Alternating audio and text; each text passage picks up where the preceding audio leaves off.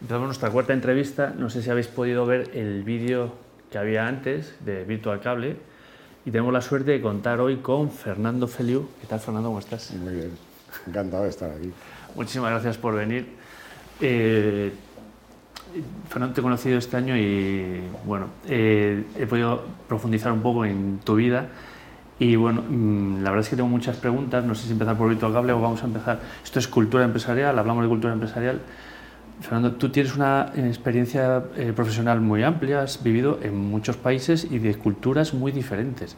Y aquí, como tratamos un poco la cultura, antes hablábamos de cultura empresarial, no sé si me puedes contar algo de algo, eh, cómo afecta la cultura país, cómo, cómo la has vivido en, en tu experiencia profesional, ¿no? eh, a la hora de afrontar proyectos. ¿Afecta, bueno, yo, creo, no afecta? Yo creo que sí afecta mucho. Eh, y no solamente eso, sino también el mix de las culturas que se están produciendo ahora mismo. Okay, bueno. Hay que entender a personas de países muy diferentes, con culturas muy diferentes, que con esta movilidad se están introduciendo en entornos, en muchos casos, disruptivos para ellos y en muchos casos incluso agresivos. Para lo cual se crea una situación muy interesante desde el punto de vista de recursos humanos. Gestión. Tú has vivido en, en Anglo, en, en América, y has convivido con empresas asiáticas como puede ser Samsung, que son, digamos, con unas culturas totalmente diferentes. Y europeas, sí. También multinacionales europeas. Y, y multinacionales.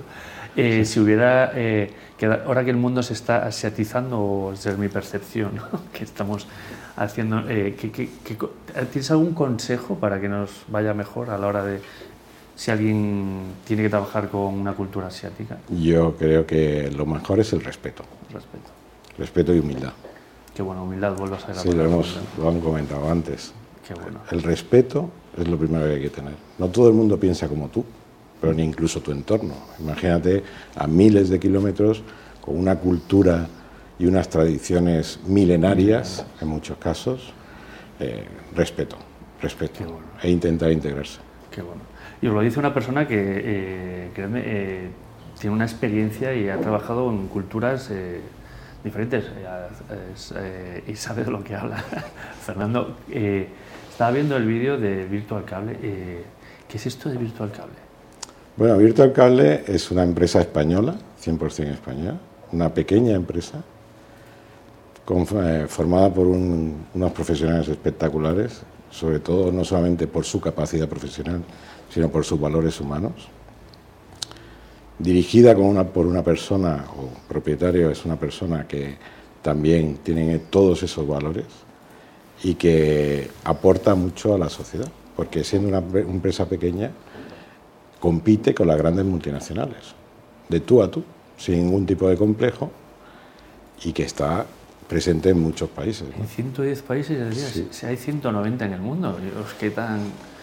Bueno, al final, al final es como todo. La, se ha hablado también de digitalización. Eh, nosotros tenemos clientes como puede ser la Universidad Politécnica de Hong Kong hasta la Policía de Quebec. Universidades por todo el mundo. Nos hemos llevado muchos premios en cuanto a gestión, en cuanto a la virtualización del puesto de trabajo y la virtualización de aplicaciones y el acceso al control remoto al puesto de trabajo. Eh, Por ejemplo, aquí en España nos hemos llevado Aslan con, la, con Ayuntamiento, o el de Elegido, o nos hemos llevado lo de la Sociedad Digital de la Información con la Universidad Carlos tercero o la Universidad de Murcia. Y tú, que sé que eres apasionado, cuenta, profundiza un poco más. ¿Qué es, ¿Por qué ayudáis? ¿Cómo es que ganáis esos proyectos? Y ayudáis a los clientes. Al final, lo que decía Ángel Largo de... Bueno, es que yo creo que se ha comentado mucho antes, ¿no? Por un lado, hay que entender al cliente. Hay que saber qué es lo que necesita, no solamente lo que él cree que necesita, escuchar lo que él cree que necesita y darle un rumbo hacia lo que realmente eh, puede aportarle un valor añadido. Lo segundo es, nosotros tenemos varias áreas donde hemos trabajado mucho. La parte de sostenibilidad, hemos firmado el pacto, nos hemos adherido al Pacto Mundial de la ONU, eh, con todo el tema de sostenibilidad, la flexibilidad, no tener un sistema fijo, porque es open source, no tener un sistema fijo que te constrinja a utilizar una tecnología, sino que cada uno pueda utilizar la tecnología que quiera. Y luego yo creo que también hay una parte importante, que es eh, la experiencia. Cuando más del cincuenta por ciento de las universidades españolas de reconocido prestigio utilizan nuestro software, por algo será, ¿no? Cuando eso lo trasladas a Latinoamérica, lo trasladas a Asia, lo trasladas a Francia, Inglaterra, Italia, universidades con reconocido, o sea, no renombre como pueda ser la de Módena, por ejemplo, pues hace que, o Carlos tercero, Politécnica de Madrid, Universidad de Sevilla, Universidad de Murcia, bueno, muchas universidades. Vale, vas a tener que venir a, a, al programa con Alejandro para hablar del programa, de, o sea, de, del producto, ¿no? Que es... Yo he encantado, tú sabes que yo soy un apasionado de lo que hago. Porque siempre, que... cada vez que hago una cosa, empiezo algo. Explícame tu producto para dummies. Mi producto para dummies es muy fácil.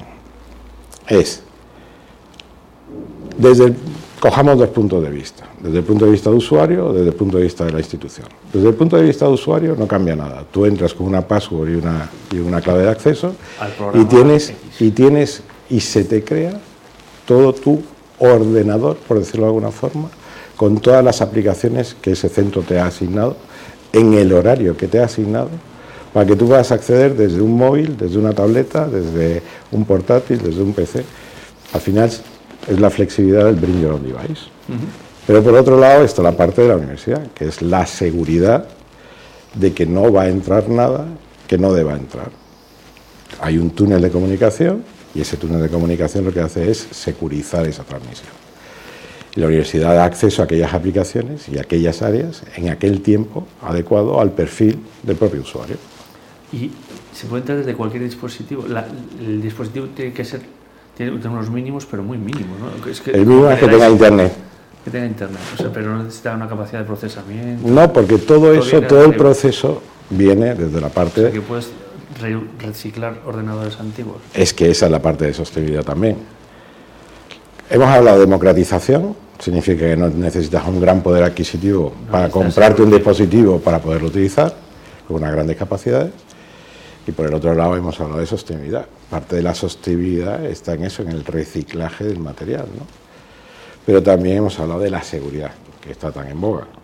O sea, es que te lo une todo. Y de la flexibilidad. Nuestra competencia internacional no es flexible. Nosotros trabajamos sobre Windows, sobre Linux. Trabajamos con puestos clientes de macOS, desde Windows, Linux, iOS, eh, Android, iPhone, lo que quieras.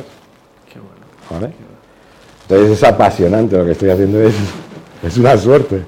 Ahora, ahora vienes de una reunión con Guatemala y ahora, y ahora aquí son las ocho de la tarde, tienes una reunión ahora con Estados Unidos. Ahora. Correcto.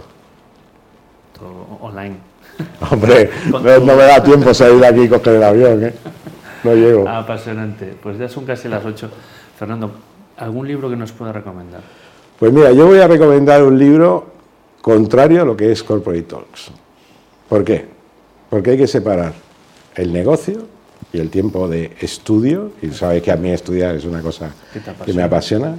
Del tiempo libre y cómo puedes transformarlo hacia el negocio también.